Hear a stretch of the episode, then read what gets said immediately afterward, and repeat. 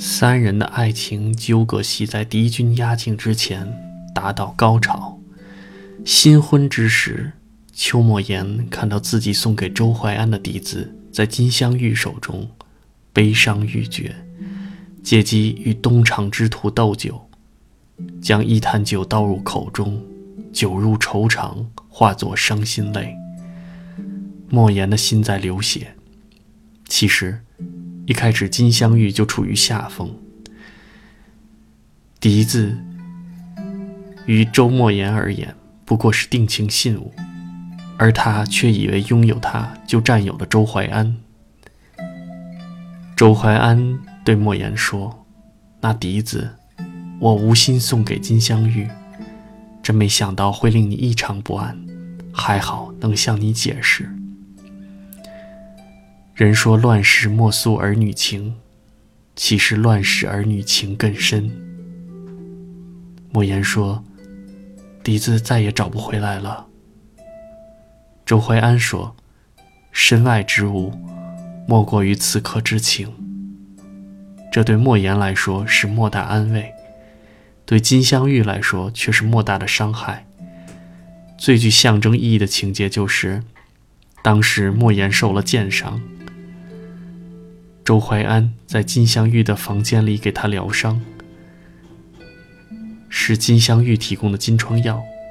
金镶玉的无意伤害，还是要他来偿还。其实，周淮安并非对金镶玉没有动情，只是金镶玉不计后果的纠缠让周淮安非常恼火。初次见面，二人已互生情愫。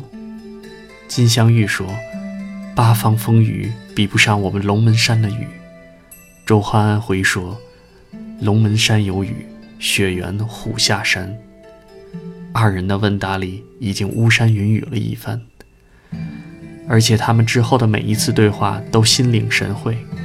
的确，风姿卓越、泼辣风流、至情至性、我行我素的老板娘，简直是个人见人爱的尤物。他不羡慕做什么天山上的雪莲，即便是朵萝卜花，也要活出自己的娇艳。周淮安也曾亲口直言：那么美的东西，哪个男人不想要呢？他义无反顾地爱上了周淮安，但多情总被无情恼。他不相信周淮安承诺的事后报恩，他要的是今宵共度的欢愉。他看惯了无情无义的男人，男人们都是一上来就要，要完就走。周淮安不也是想利用他？所以当周淮安骂他像沙漠一样无情无义时，金镶玉回道：“你们也是这沙漠的一部分，只顾着自己，有没有想过别人呢？你们这些过客，达到目的就走，我们都一样。”无情无义。救忠良之后是周淮安的情谊，希望与邱莫言一起安全离开也是周淮安的情谊。但是周淮安显然忽略了对金镶玉的情谊。慧性柔情忒可怜，镶玉真乃女中仙。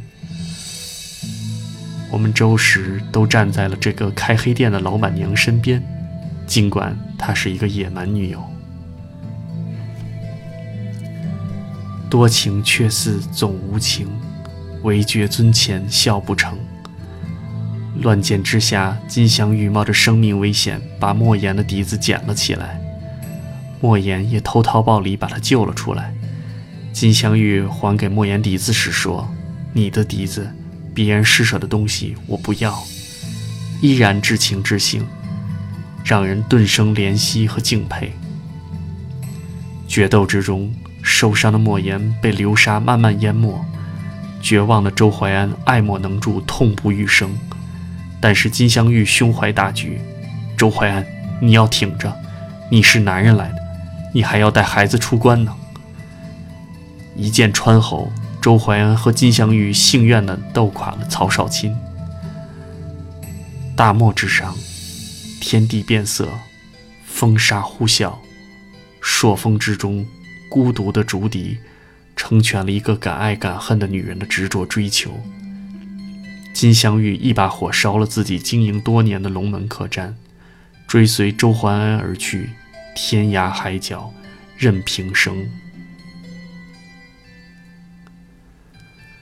江山笑，烟雨遥，涛浪淘尽红尘俗世几多娇。作为男人，多年时光让我从青年步入中年，但是金镶玉、邱莫言这两个女人的笑颜，一直驻留我脑海，挥之不去。金镶玉或许是玉在匣中叹，金钗土里埋，也许是金碧生辉玉玲珑。邱莫言，也许是他希望和周淮安继续年时。头白成双唱旧词，莫言秋晚，五日小春黄菊绽。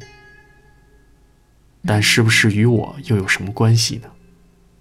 周淮安说：“龙门客栈，我再也不想看见你这里的落日。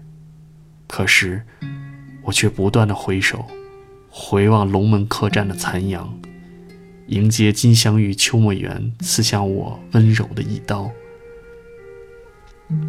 清风笑，静惹寂寥，豪情还剩了一襟晚照。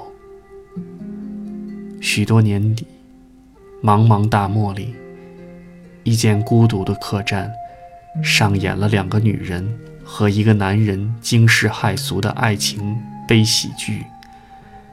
林青霞、张曼玉，这两个中国男人最爱的女人，在镜头面前。展现出风格迥异的娇媚，已经彻底烙在了我们青春的记忆里，永远不老。